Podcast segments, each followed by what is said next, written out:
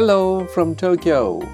I'm Yuki Matsuda, and this is our podcast called Voice in Japan. And it's my voice with my straightforward thoughts and opinions about things that are happening in Japan as reported from various online media sources. And today, please let me share some new information too. Hi, this is Yuki. Welcome back to Voice in Japan. It was another rainy day today. Rainy days let us stay at home longer and we can be productive at home. Time is not only the factor of productivity. Productivity can be brought by creativity as well.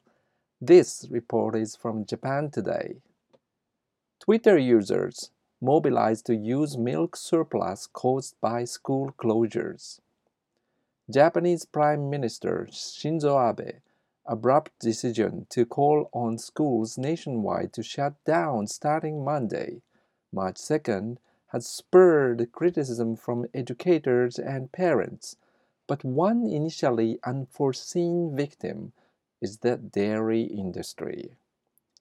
According to Sankei News, the Ministry of Agriculture, Forestry and Fisheries reported that 10% out of the milk shipped daily, which are around 2,000 tons, are used in school lunches. The school closings will result in 30,000 tons of surplus. This means that without a significant increase in purchasing by Japanese consumers, the surplus milk may potentially go to waste. Seeing this challenge, an influential Twitter flew around. It doesn't matter what brand it is. Please buy milk, domestic milk, and drink it.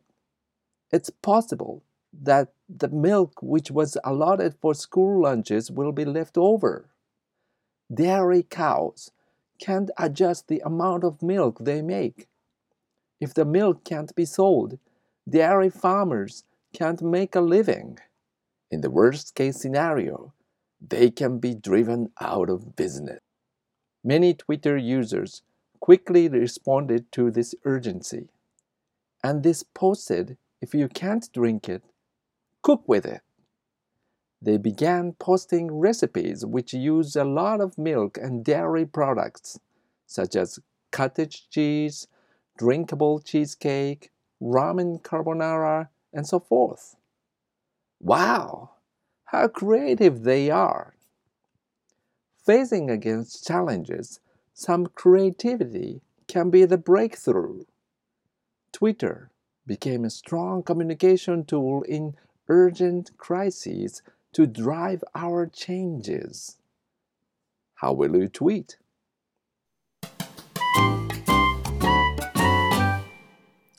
Thank you very much for selecting this podcast. I'm looking forward to you to being healthy this week too. Jane, matane, bye bye.